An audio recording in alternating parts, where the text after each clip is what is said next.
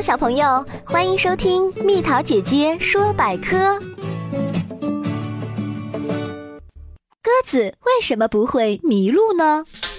鸽子如被带到另外一个地方放飞后，首先要转几圈，以弄清楚所处的方位，然后呢，再朝着基本正确的方向出发。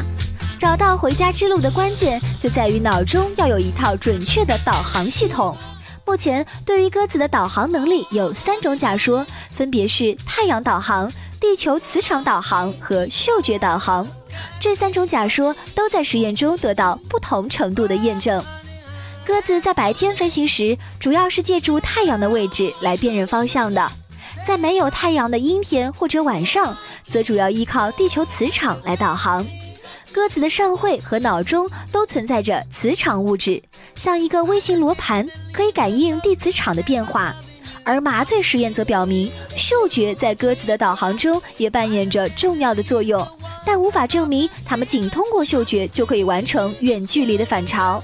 牛津大学的科学家还发现，对于飞过的路线，鸽子可以通过记住路线上的道路和标志性建筑物来指导飞行。